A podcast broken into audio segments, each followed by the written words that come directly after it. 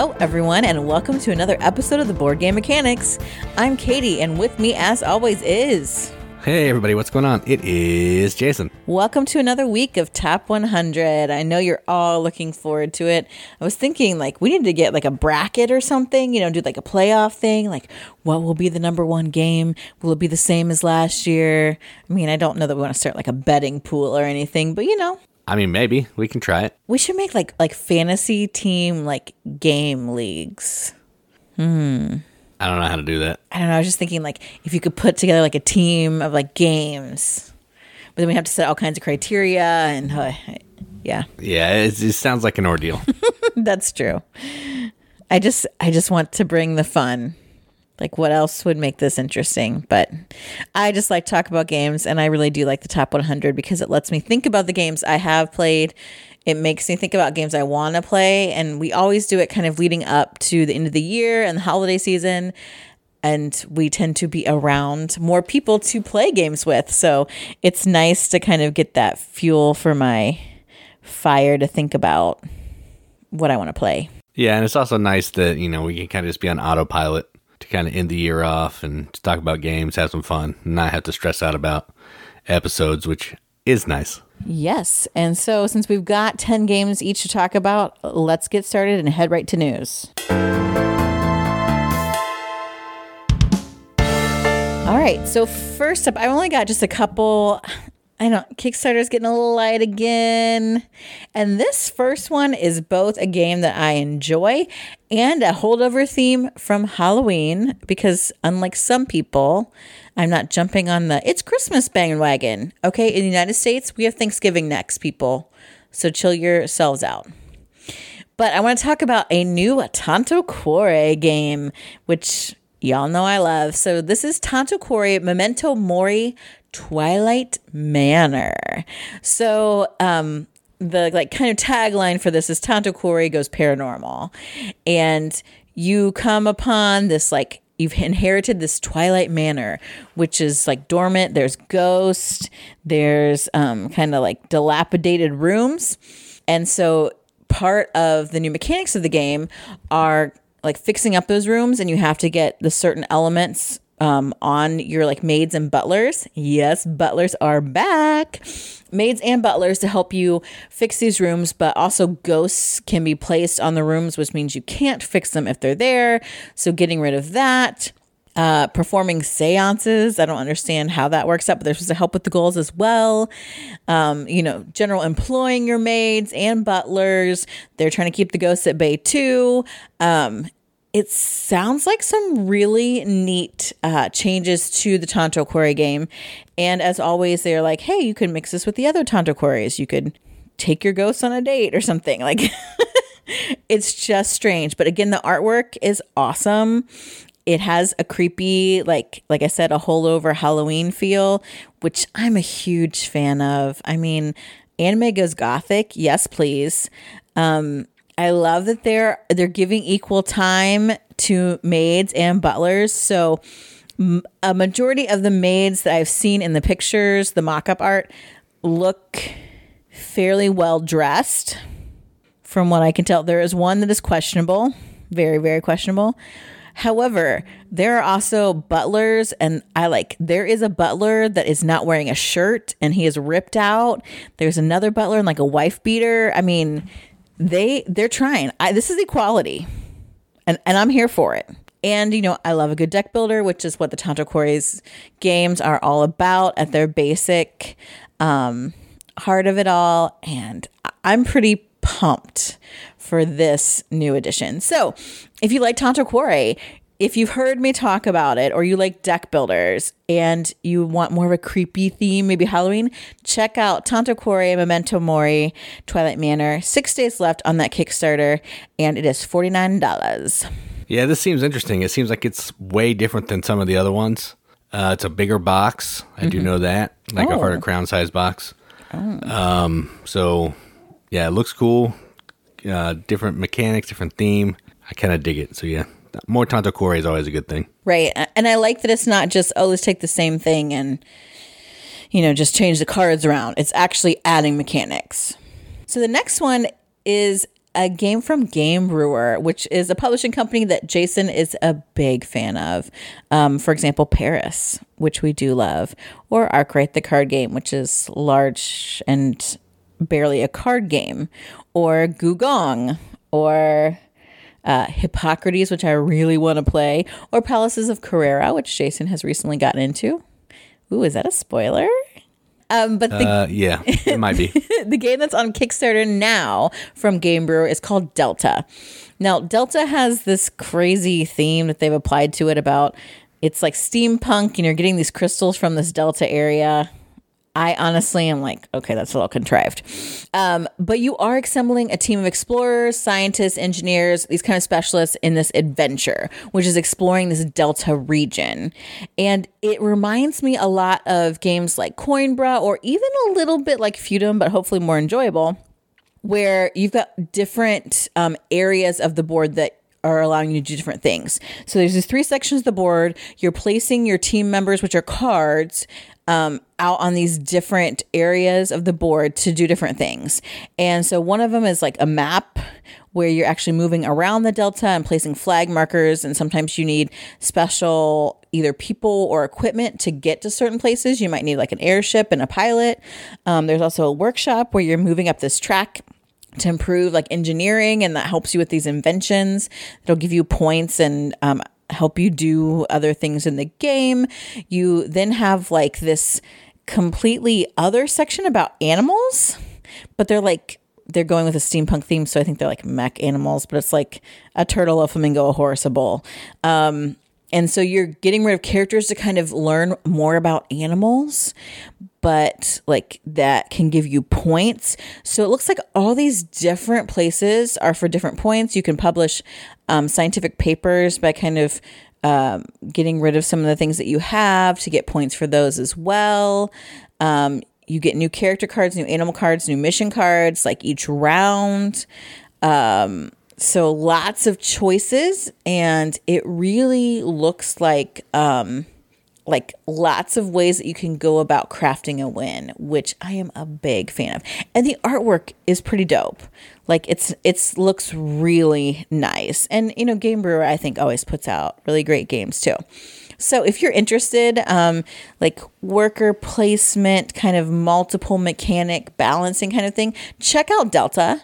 There's six days left also on that Kickstarter, and uh, it's seventy four dollars. Yeah, I love Game Brewer games. They have great art. They're usually at least, you know, medium to crunchy euros. My only beef is they're a little on the They're pricey expensive. side, which this is, you know, no exception. But it's nice production, it's good quality, and you know, they're coming from where Belgium, so Yes. probably some crazy shipping and all that stuff. So I get it, but yeah, dang, that's high. Yeah, but it does look like it's a little bit of a crunchier game, which I like to see that always. And those are my games for news today. All right, so we're going to talk about some games that we played. We have one that's been on our shelf for a long time that uh, we just busted out recently again and played it. And we have two others that we don't own but are different, and we wanted to talk about them. So let's get started on that. And the first game that we're going to talk about is the one that we own, and it is called Everdell. And this is a cute little worker placement tableau slash engine building game where you're um, sending your little creatures out to different spaces on the board to try to collect cute little resources. There's berries and uh, shoot amber, whatever it is. I don't remember what it is Resin. resin, yeah, um, twigs and pebbles, and you're using those resources to pay for cards. You're going to get buildings, and then there's going to be critters. Now, if you build a building, each of those buildings, not all of them, but some of those buildings will allow you to play the critter that lives in those buildings for free on another turn. Because on your turn, you're either going to place a worker, or you're going to play a card, or you're going to pass to the next season and you're just trying to be as efficient as you can, gathering these resources, playing these cards, uh, building the engine to score as many points as you can at the end of the game. Beautiful art, a silly tree that doesn't serve any purpose, but looks cool on the board. But really, really solid game. I still like it. Every time I play this game, I like it more and more. We just don't play it a ton because, again, we have so many other games. But it's so good, and I think it helps that I did win this because I'm pretty good at winning this game for some reason. Um, but yeah, it's really good. So how'd you feel about Everdell this time? Yeah, I like it. I honestly didn't do like there are times when I games like this that are cute and like they're so open that I'm like following random like creatures and things just for funsies.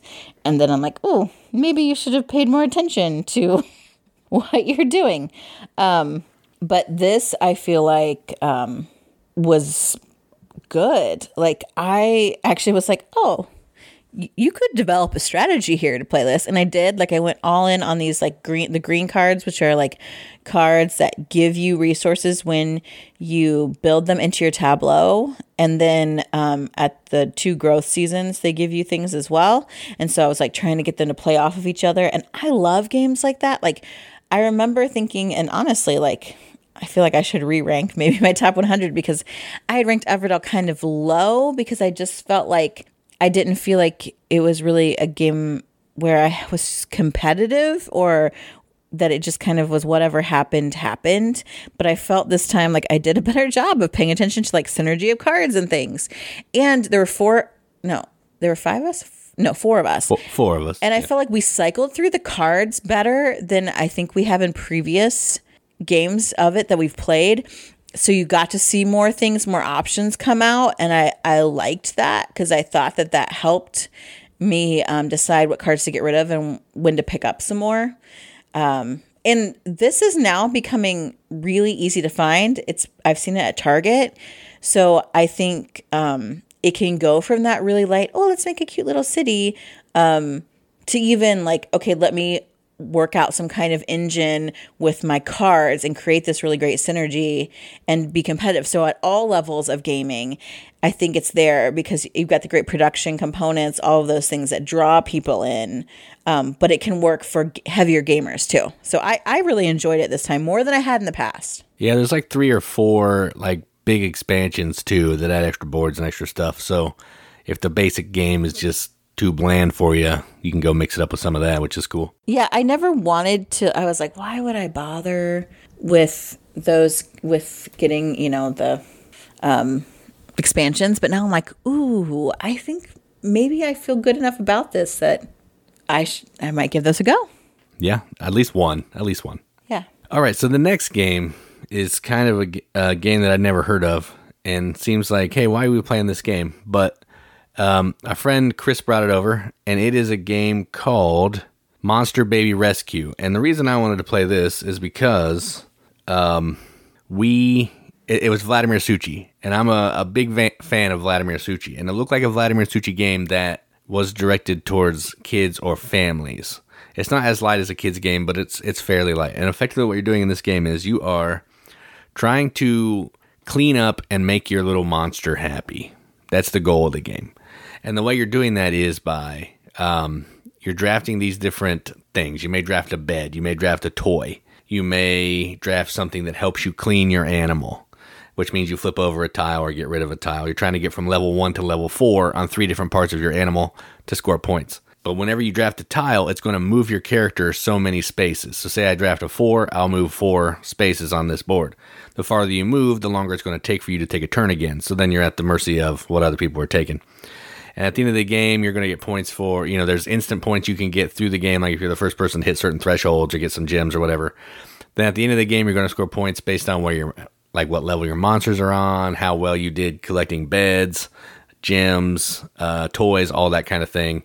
And then whoever has the most points is the winner. It's a really simple game to play. It was cute, and I liked it. It's it's definitely I think it would probably be marketed as a kids game, but we were adults and I played it and had fun. So yeah, that's good. So that was Monster Baby Rescue. How'd you feel about that? Like I feel bad. Like it was okay, um, but I would never choose it myself. How's that? Like I, I, I, I don't hate it, but it would not be my choice to play it because it's just eh. I think I think Rory would like it. She'd probably play it and have fun.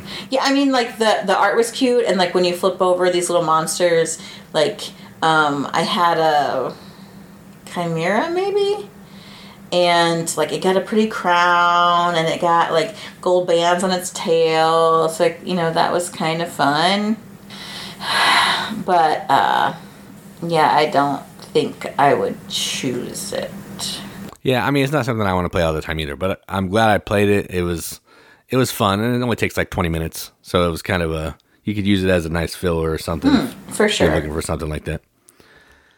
And the next game we played, our friend Chris also brought over, and we played it with him and his wife Amy, and it is called Burgle Brothers 2. Now, I've never played Burgle Brothers 1. I don't know what the differences are other than what Chris said. I think the first one is not set in a casino. Burgle Brothers 2 is set in a casino. And Burgle Brothers 2 also has some campaign elements where, you know, you can do different missions and stuff. I don't know if the first one does that or not. So um, we're just going to talk about Burgle Brothers 2. But this game is a cooperative game where, depending on the scenario you pick, you're trying to break into this safe that's going to be somewhere on the second floor, I believe, or I, I think it's always on the second floor. And you're trying to do that to get these dice to break a code, all the while avoiding the bodyguards. And then once you've busted, a, uh, cracked the safe, then there's a second part of the mission, which if you're not dead, or you know captured arrested whatever the actual terminology is um, you can try to do that but good luck. It's a pretty simple game. On your turn you have i think four actions or something. I can't remember. Four action points? Yeah four action points and every basically everything costs an action moving into a room costs an action you can move upstairs to if you have the escalator you can use different rooms for actions you can clean up some of the the security cam footage that the bodyguard's doing for some actions. Uh, when you move into a room, maybe you get an event card. That's an action. You can try to crack the safe. If there's enough dice up there, you can send a dice up to the safe from the um, office to help people crack the safe. Just so much stuff you can do. There's even special abilities that you can play during other people's turn to help them minimize their risk of going to jail and all that stuff. It's a pretty cool game. It was kind of brutally hard, I think we were playing one of these where you had to crack a safe and then get two celebrities back out and we were basically almost all the way arrested or dead before we even cracked that safe so i don't know how we would have even started to go through the second half of that game and yeah it, it was rough but it's a it's a really interesting it has some really cool production like you use the box as part of the board it's two stories which is pretty neat uh, you don't have to play it like that you can just put them next to each other i believe on the the table as well, but it looked cool. And I had a good time. Again, I'm not the hugest fan of cooperative games, but the theme was cool. Kind of felt like Ocean's 11, 12, or 13. You know, you're in there trying to steal the the five diamonds from Al Pacino or whatever in Ocean's 13. That's kind of what it felt like. Um, and I just enjoyed it. So, how do you feel about Burgle Brothers? Yeah, Two. I- Burgle Brothers 2. Big Girls Trip. I liked it. Um, it went on a little long, and some of that was because like my dice rolls were terrible. Like at first, we're like, "Yes, it's great." My character strolls in, um, and then I like you're flipping over tiles and tokens, and um, the thing is, like, I feel like a lot of the rooms in this are negative for you, um, so that's bad. Uh, but like the tokens can maybe have positive or negative effects whether you peek or you actually go in the room. So i end up like being the first one in. Um my character stumbled across this drunk token which made me like slide across the basically entire floor. But like right away we found this office we needed and then i drunkenly slid over to find the escalator to go upstairs. Um but then I don't know if like managing two floors was too much, if having four players was too much. Um, I didn't know about what like special powers we might need. And so I just picked a character based on who I thought looked cool. But even some of like those special powers and like what we were doing inspired some storytelling aspects that I thought were really funny. Um, it did feel tense. Um, there's a lot of tension with rolling and moving, and the security guards moving around. The components were pretty dope. So, like, yeah, I think it was fun. It was a, it was hard. I don't know how. Like, we were going at it for so long, and then, um, like, yeah, we were very close to being arrested. We had so much heat, each of us, um, that once we opened the safe, we then we then we had to find these celebrities in our scenario and like drag him out and it was never going to happen uh um so i don't know if it's just hard or we played it poorly but it's not i, I would do it again All the above. or both i would totally do it again um just to see but I don't like games that are super mean to you, so that's probably why I I would not be in a hurry to pick this again. But it's still I like the theme was cool. There are lots of cool things about it. The theme was awesome. I'm not even wrapped up in theme that much, but I love the oceans movies, and it did kind of feel like that. Like it definitely felt like you were in that that world. Yeah, I'm a trying to do fan of a, of a good caper. heist, a good heist, a good caper. Yeah, I do love that.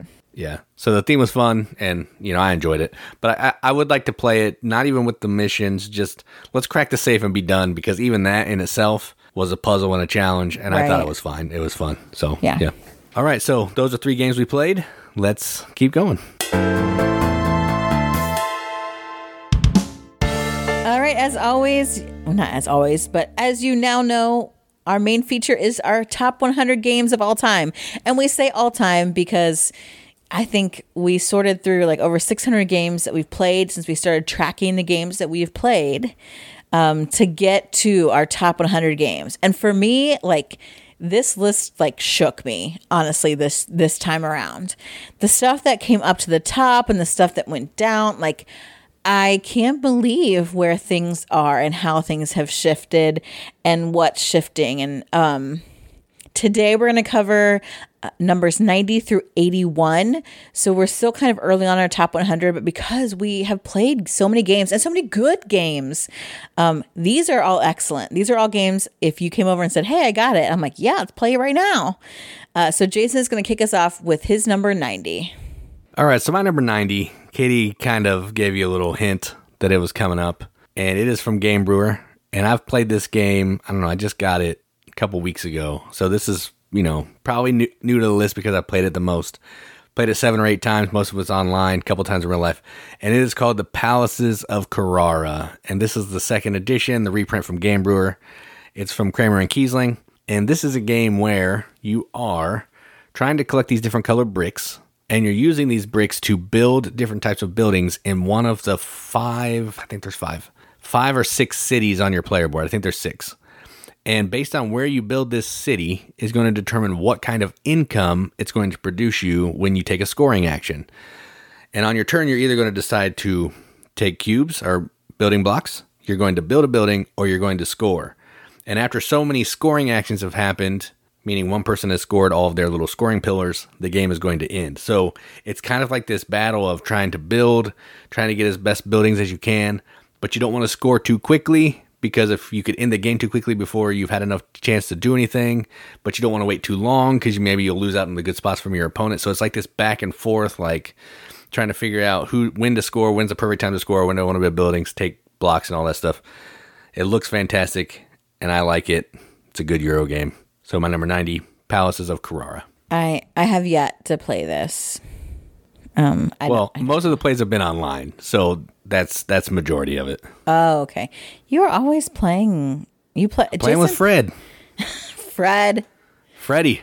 My husband doesn't play games in real life because he's too busy playing games online with you. but you did send hot sauce, so I'll you might get a pass on that one, Fred. That's true. Yes. That you did. He used to be my favorite. Wah wah wah. Don't talk to Fred like that. Uh, do you want to? You want to get started? You want to start this? No, not really. Okay, I didn't think so. Uh, and looking at my list, I just called an audible because the game that I picked I didn't like as well as some other games I saw later on in my list. uh, so my next game is actually a little game that I made Jason buy me when we were um, on a recent anniversary trip. I think it was 15, celebrating 15 years. We were at a game store because what else do you do when you're gamers on an anniversary trip? And that game is Walking in Burano. So there is a bigger game, Burano, right? Yeah, I don't think they're related though. But I yes, I don't think they're related. But this game is the kind of thing I love. So Walking in Burano, it's a family game. It's cards for the most part. Um, like yeah, I guess they're cards. I was like, they're not tiles. Yeah, it's all it's all It's all cards. cards. Um, and so you're trying to build kind of like a tableau, which is a street in Burano that you see as you're walking. And uh, you've got different levels of buildings. So you've got the f- the first floor, the middle floor, and the rooftop. Um, there are stores that can be part of your your kind of cityscape. There are different decorations, some animals, um, on all these different places, and there are certain rules about what kind of cards you can lay down next to each other. So it's this really interesting little puzzle that you're trying to work out. And not only you're trying to draft and lay cards in based on these specific rules. But then you're also trying to use like tourists and locals um, in addition to uh, what you've got going on with your houses or, slash stores in your city. Um, but you're trying to then use them to maximize the points that you can get based on maybe the decorations you have or if there's cats or if there's a lot of chimneys. Um, all these different little things. Like, I just really like it. It's super easy. Um, but again, like some of the choices are really hard. Like, do I take this? Do I use my my one pass to break the rule to put this color next to the same color? Um, okay, how do I get the right tourists here? I've got like 15 chimneys, so I need to get Santa Claus. I actually don't know if it's Santa Claus. I think so. it, it is. Santa I think Claus. it is Santa Claus. Yeah. He wants chimneys or like you know crazy cat lady or whatever because I've got like a bunch of cats in my layout. Like I just really um it's not I love games like that. Little boxes, um really easy turns, but like really cool choices. So uh my number 90 is Walking in Burano. That's a good one. I don't think it made my list, but it is a good one. Uh my number 89 is another new game, but I've played it a bunch and push your luck is my thing. And I know you don't care about this as much as me, but this one's called Port Royal. It's an Alexander Pfister game. It's basically a deck of cards, and you're flipping some cards, trying to score as many points as you can without busting. And the way that you would bust is you're going to be flipping cards. If you get two of the same color ship and you can't like defend against one of them, you will bust. But otherwise, if you can get a certain number of ships, you can draft some cards from the middle spending some money to get characters for points, taking a ship to get some coins, all that kind of thing. And then other people can buy cards on your turn by giving you some coins as well to help you when it's your turn later. Just a race to 12 points. It's real simple. I enjoy it. Um, so yeah, that's why it's on my list. The number 89, Port Royal. I did not enjoy this, so it's not on my list. It's just That's okay. why I said you, you didn't like it. I know. Uh, my number 89 is like a kind of beefier game, and we haven't played this for a while, but I'd be interested to pull it back out. And that's Smartphone Inc.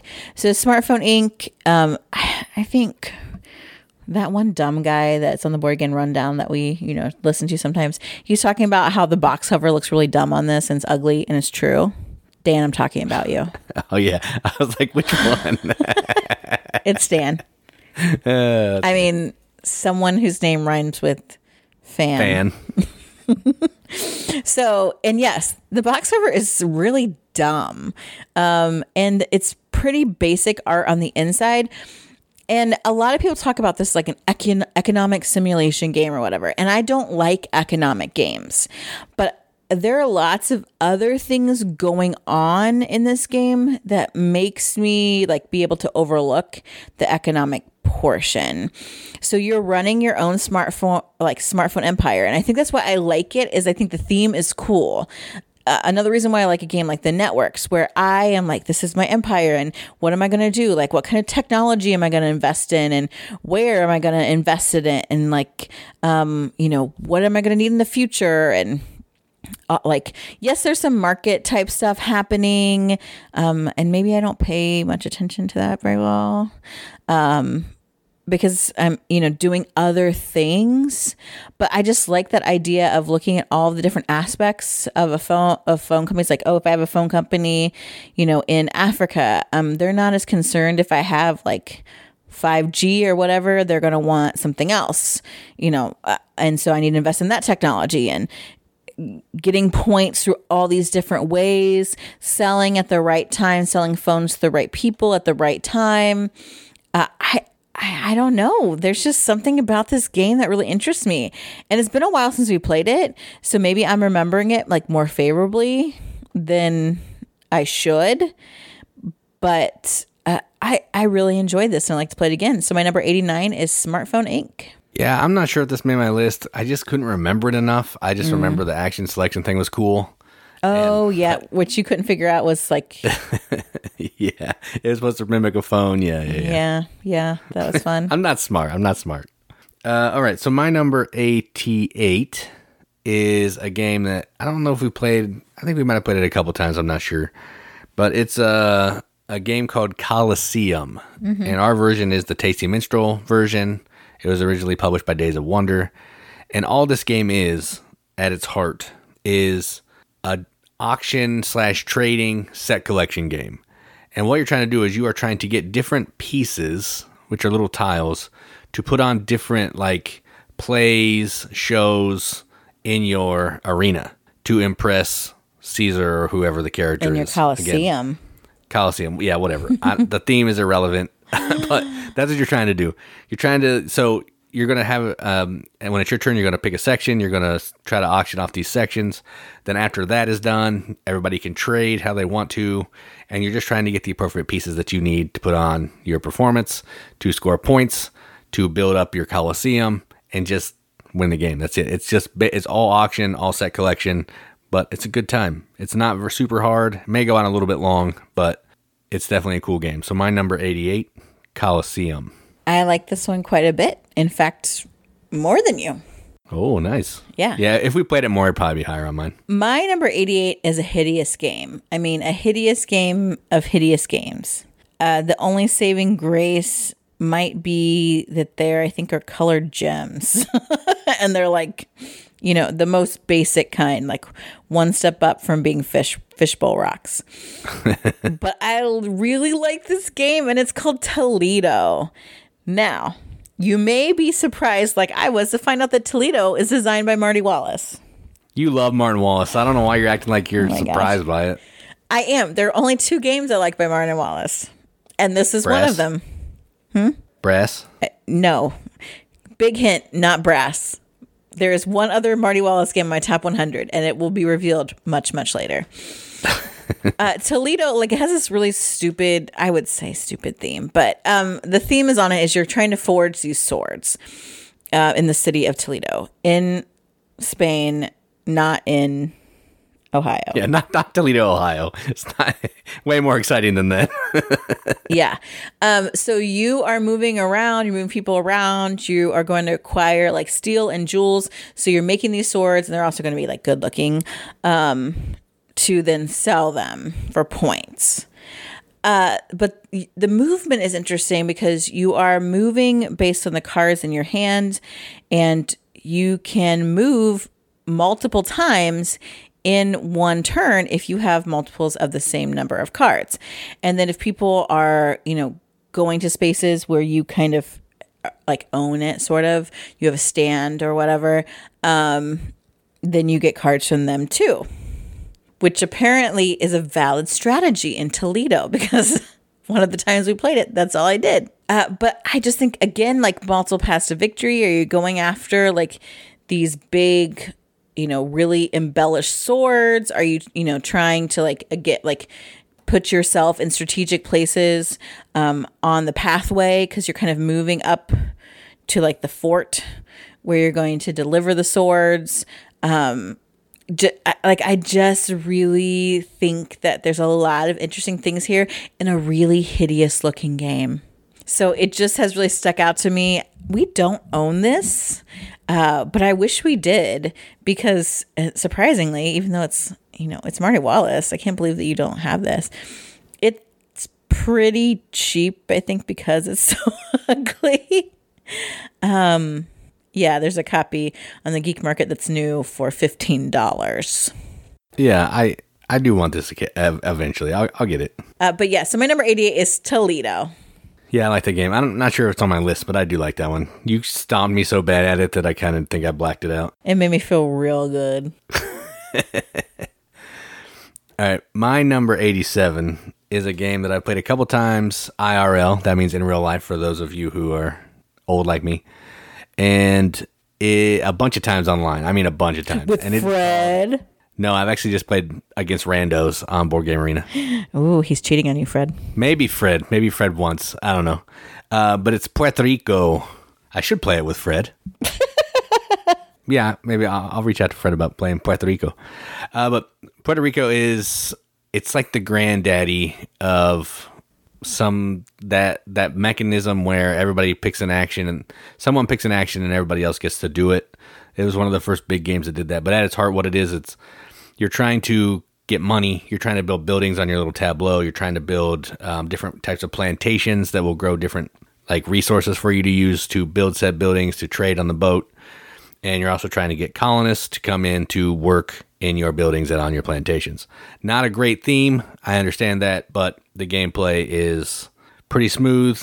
Uh, it's definitely not a looker either. It looks absolutely horrendous, but the gameplay is makes up for that. There's a lot of stuff to think about, a lot of stuff you can do in your turn, and the fact that you're always doing something every turn is what I, you know. I kind of like that. You there's no downtime at all because everybody's doing something always, and that's fun. So my number 87, Puerto Rico. I don't think I've played this one. I think I've only played San Juan. Yeah, similar. It's the same theme, just way lighter. Yeah, I don't know when you described it. I'm like, oh yeah, it sounds exactly like the game I played. the actions are the same. You just do a lot more in Puerto Rico. Okay. Um, my number 87 is a game that Jason hates. Um, and I'm going to figure out why. We're going to work on this, I think, because I loved it so much. And that game is The Search for Planet X. I love deduction. Um, and even though I hate space, the pure deduction portion of this, like, oh my gosh, I was so into it. Um, it reminds me of the best parts for me of the, of the Alchemist, which is another deduction game that I like, and this functions similarly. Um, but the way that without the worker placement part, which in in general I like. That's the part I like. well, but I, I don't know. Some some parts of that I feel like bogged down the alchemist when I'm just here for deduction. Um, and the app integration is cool, which I don't. I don't. I'm not like gung ho about always using apps, um, but it keeps track of things, and I think it helps make sense. Um, the idea of like, oh, here's some asteroids, and we have this many asteroids, and you know, have you found them and marking them off on your sheet, and you know, really thinking through like, okay, so what possibly could be here, and I, I loved it. I loved the puzzly deduction portion of this. The idea that you know you're in this really cool like telescope and moving around. You also can publish your findings with things that you think you know. Um, which also reveals some stuff to people as well and helps the deduction part. Yeah, it's so good, and I want to play it some more. Um, and that's my number eighty-seven. Search for Planet X. Yeah, I the gameplay was fine. It's just I did so bad that it instantly left a terrible taste in my mouth. Like it was awful. It was like I didn't even show up.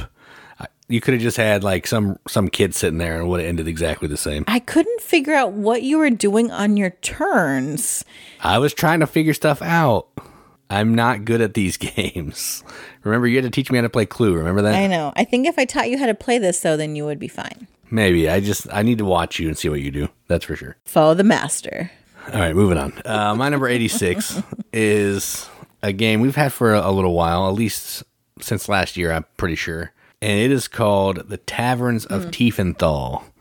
And this is from the designer of Quacks of Quedlinburg, which is a game, spoiler, will be much higher on my list.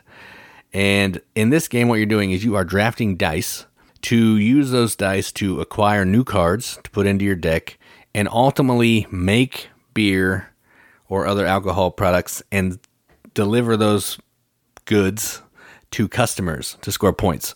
If you and you're also trying to move around this track to help you get benefits and score more points, get extra cards, all that kind of thing. And you're just trying to do all that, upgrade your tavern, have more beer storage, all that kind of thing, the best you can to score the most points. It actually has kind of a lot going on when you mix all the modules in, which you always should play that way. And um, it's it's just fun. We don't play it a ton anymore, really, but looking at the box makes me want to play it. And there is a new expansion that I would like to try. Uh, maybe that'll make it even crazier and fun, more fun. So, yeah, my number eighty-six, the Taverns of Tiefenthal. Do we have the expansion? No, I, I'm not even sure if it's out in America yet. That okay. I don't know that for sure. This is higher on my list, um, but I would like to play it to confirm that that's where it should be. Uh, my number 86 is a game that I don't think we talked about in our spooky games, but we could have, and we probably did last year. And that is the Bloody Inn. Uh, I love the artwork of this game and the theme I just think is hilarious. So it's a card game, and you are a murderous innkeeper. And you are filling inns with guests, and then you are trying to kill the guests and hide their bodies before the cops show up, or else kill off the cops so they can't turn you in.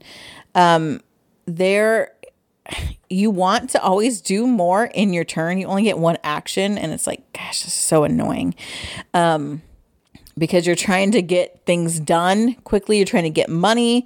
Um, money is hard to come by, to have cash, um, to have people to help you, like bury bodies and kill off people and all kinds of things like that. Like that's it's just so fun. And it's actually based on a true story, which I think is makes them even more interesting.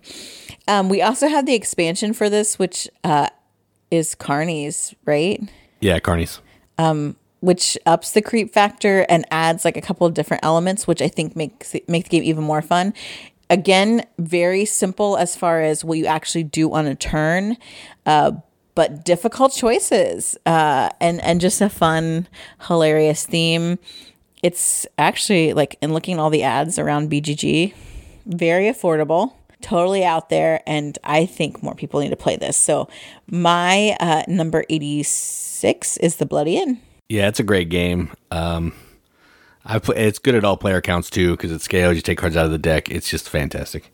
I'm pretty sure it's higher on my list, but again, I haven't looked at my list except for what's on this week, so who knows? Um, so my number, what did you say, 86? My number 85 is actually a new game that we played this year at JuliaCon, and it left an impression. Mm-hmm. Only played it one time, but we now own it. Um, and that game is called Hallertau. And this is an Uwe Rosenberg game, or Uwe, however you want to say his name. And it's a game about, well, farming, because that's what Uwe does best.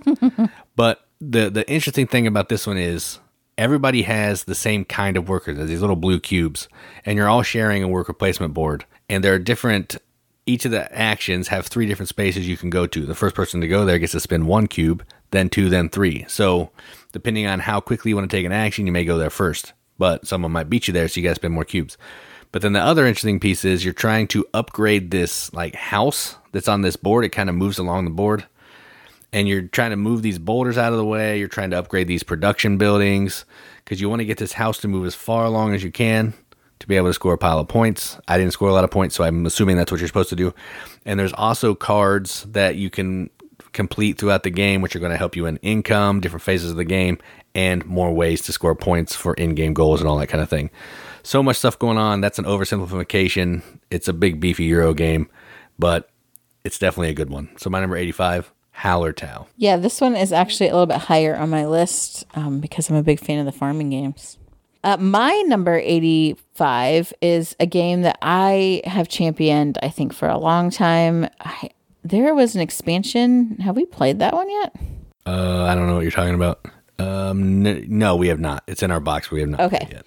Um, and that game is Bargain Quest. So, Bargain Quest is like a, a card drafting game, but I really like the theme. So, you are a shopkeeper in a town where adventurers come through because there's monsters. So, they're going to go off um, and fight the monsters. So, you're going to draft items to put inside your shop to attract heroes and um, you place some in your window and then you have some in your stock. The key is like you can't really sell the one in your window, only one in your stock.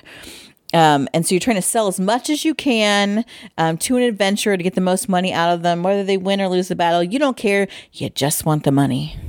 Uh, so you then you can hire employees. You can upgrade your shop.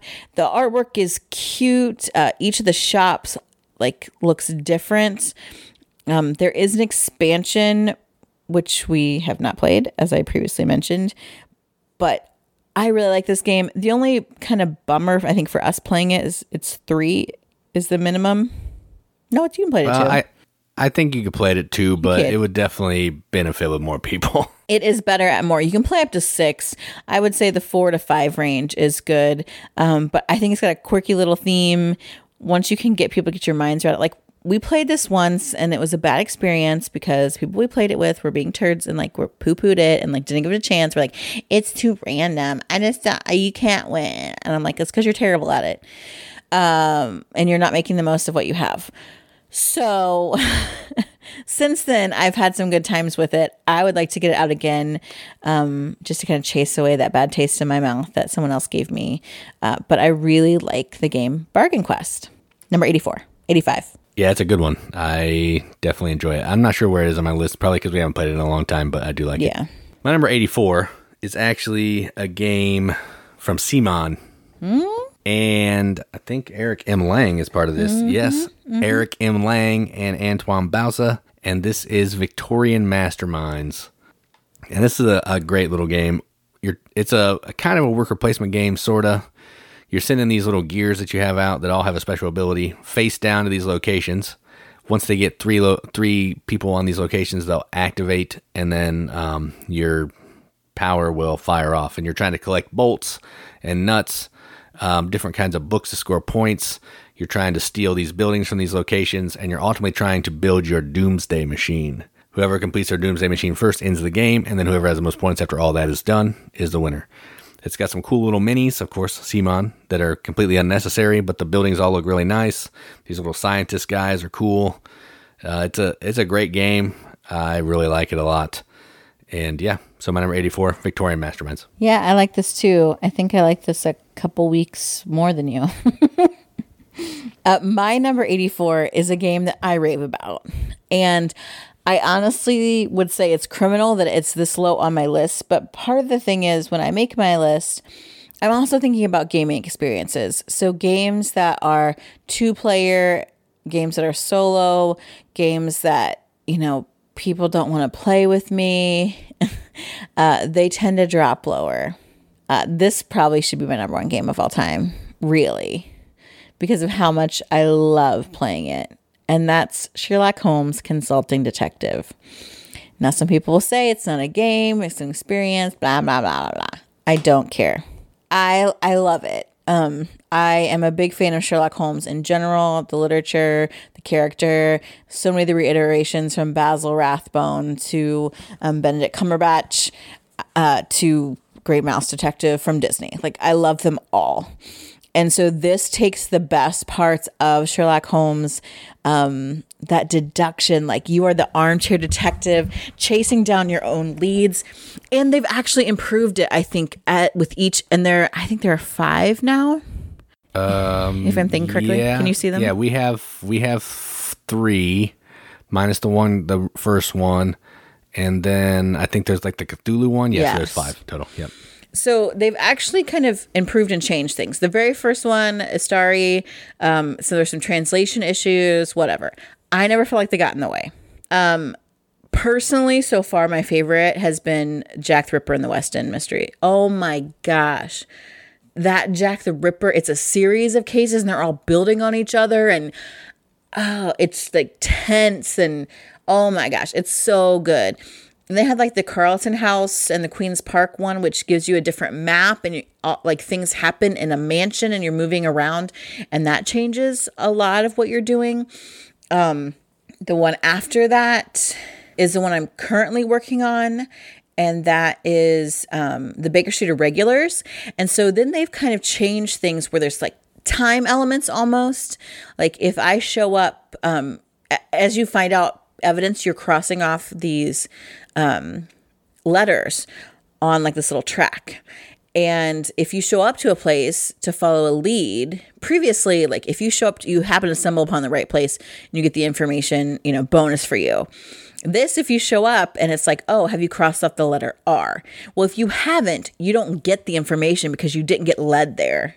And that makes it like even even tighter of a game to follow the logical trail to make things, things happen. Like oh it's just so fantastic.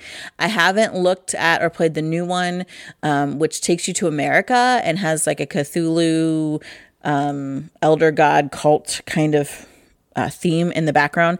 It has less cases than the other ones, so I'm like, eh, but it is cheaper, uh, which I, am glad that they did that because I think again, if I'm only going to have seven cases instead of ten, it should be cheaper or six or something. Um, and they have employed another mechanic similar to the Baker Street regulars in that also. Uh, that I'm not quite sure how that works. But again, they're just tightening up the gameplay and making it better um, and making something that I think is really great and enjoyable. Um, one of my best friends and I, we loved this. We played a case in Baker Street Regulars where we're crying about the main character because it was about kind of his backstory at the orphanage. We're like crying at the end. Like the writing is getting so good.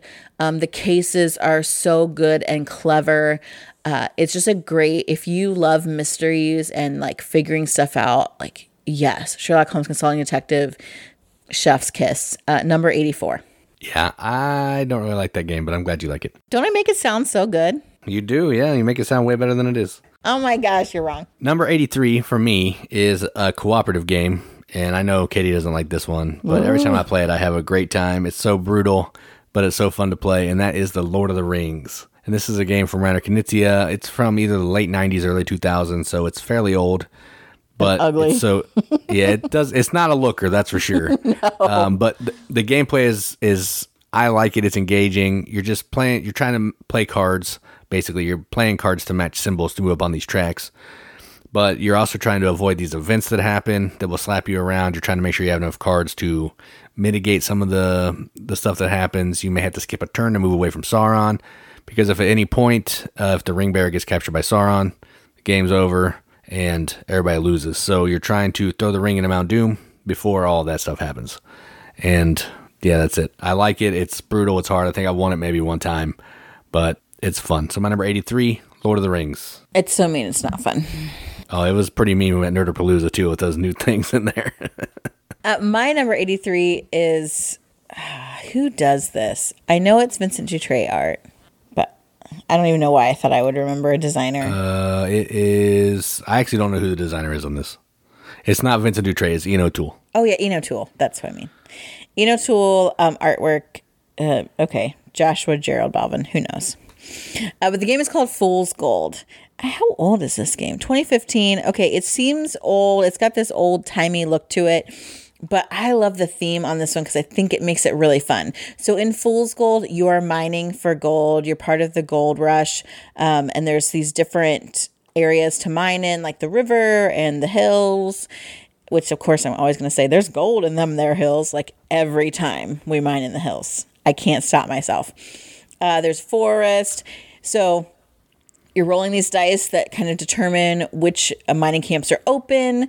You are then adding um, your little workers to go there, and then you mine. And the deck of the deck is um, the mine, and the deck has gems. The deck has gold, but the deck's also got fool's gold. The deck also shows you bad weather. The deck's got just plain dirt, and it is random. It which is so thematic and that's why I think it's so good uh, because you could go mining and someone could strike gold and get a whole bunch, and you could get nothing. And you could try to winter there and still get nothing. Like it it's fun. Even when you're losing you're still having a good time like hoping like yeah yeah come on let's get some gold let's get some gold let's throw some quartz in there? Um, it's just a fun game. Again pretty easy to play easier people to learn and that theme um, people can really catch on to and they get excited about. So that's my number 83 fool's gold. Yeah that's a good one. I think it's higher on my list but again i have no idea. Didn't we just get this for like a song? Like we found it randomly yeah, Black Friday was at one game store was like five dollars or something. They've got it on the geek market for like 14, 15 bucks. People need to be snatching this game up. It's good. I don't understand why people don't like about it. It's fantastic. It's push your luck with some worker placement. Like mm-hmm. it's so mm-hmm. good. I, I don't get it. All right, so my number eighty-two is one of the, I mean, the worker placement games that people would call a classic, I guess. Most people know about it. A lot of gamers have played it, and it is called Lords of Waterdeep. And this is a worker placement game set in the D and D universe. That's all I know about it. That's all I'm going to talk about that. But effectively, what it is is you are placing workers down these locations and collecting different color cubes, which means something in the D and D world. Who cares? And you're spending those cubes to fulfill these missions. Uh, like certain missions will need certain color cubes, may need some money, may needs um, you know other types of things, and then you're getting points. And you're trying to get the most points throughout the game. You're also trying to meet this objective that you have. That's like your your Lord of Waterdeep. They have a certain extra way they're going to give you some points. If you use the expansion, it's going to add some corruption, which adds some push your luck, which is awesome. And I'm terrible at it, but I love it. it's such a good game. It's simple, but yeah, it's it's fun and there's enough to keep you engaged, even though it is fairly simple. And that is my number 82, Lords of Waterdeep. Yeah, this one uh, just outside my top 100. We played it not that long ago, and I was like, man, this is quality. This is good. Uh, my number 82 is a game we don't own, but we borrowed it and played it like a crap ton. And I think I'm obsessed with it just because of the chunky parts, and that is Juicy Fruits. So in Juicy Fruits, you have your own little island, and you are moving your little baskets around to collect fruit and you're using the fruit to fulfill these goals to get some boats off the side um, to get points um, to make some soda pop and, and move along the track for points there. Um, you can make smoothies and milkshakes for points um, build other types of buildings on your island via the fruits. Um, but the fruit like there's a bunch of different types and they're all like these really thick like chunky wooden pieces that I freaking can't stop playing with and I love so much and like the puzzle of how to get the most out of each action to get the most fruit at the right time and what to cash in for and there's so many different ways to win. Uh yeah it's so it's so good and it's like pleasing to look at and that is my number 82 juicy fruits.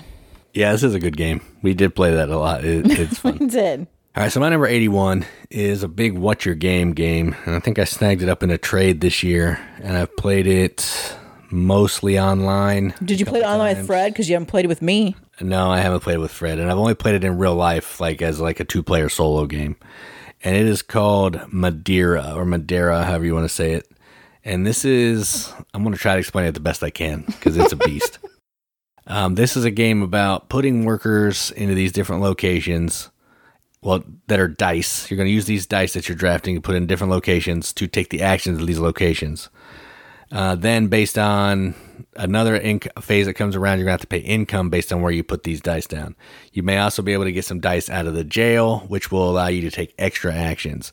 You're also trying to ship some goods on these, like uh, to the either domestic or foreign markets, to score extra points.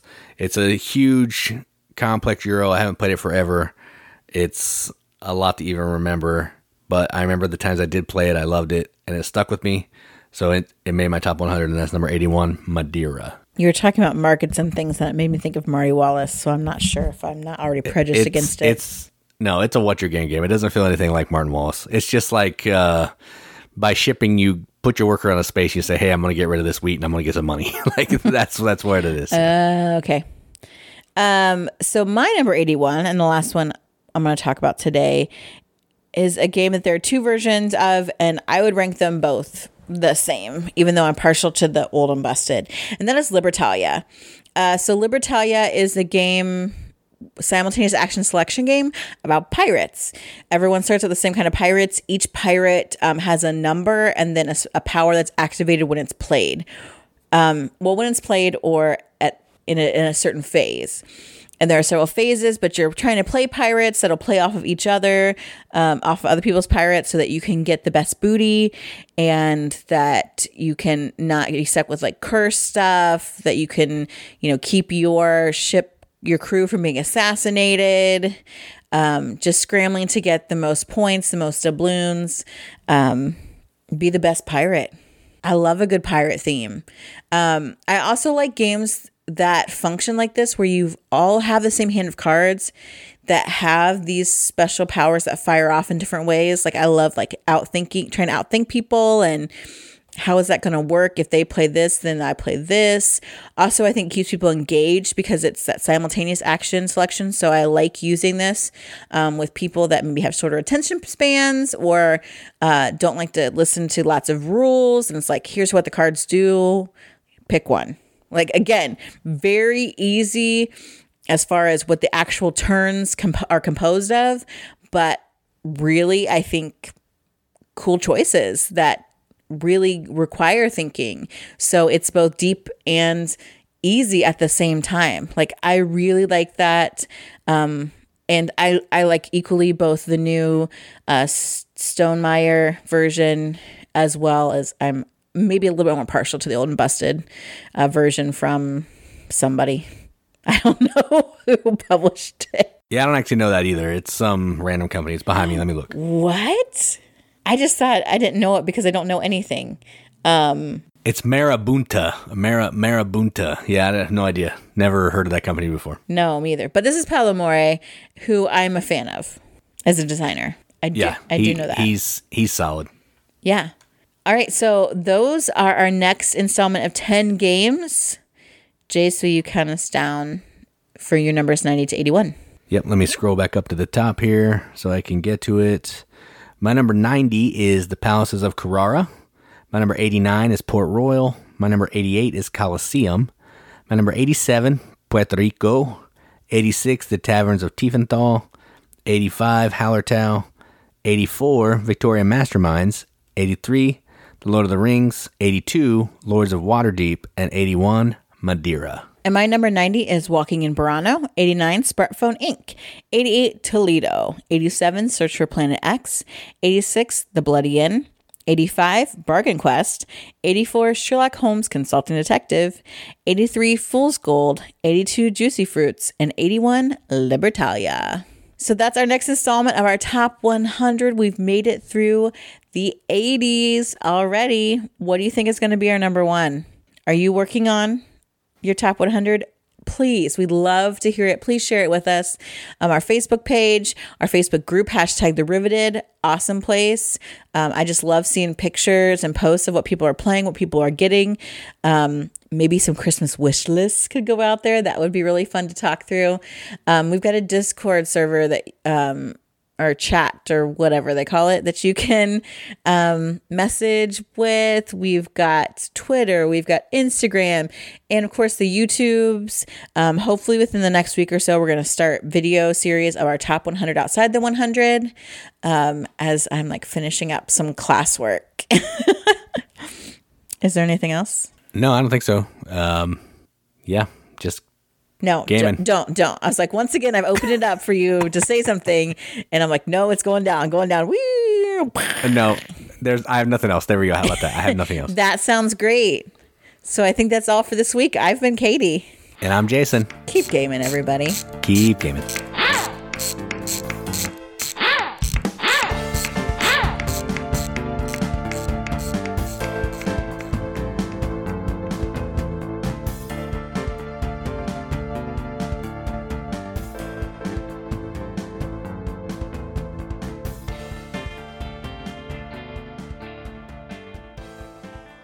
This is like the episode about your tawdry online gaming affair with Fred.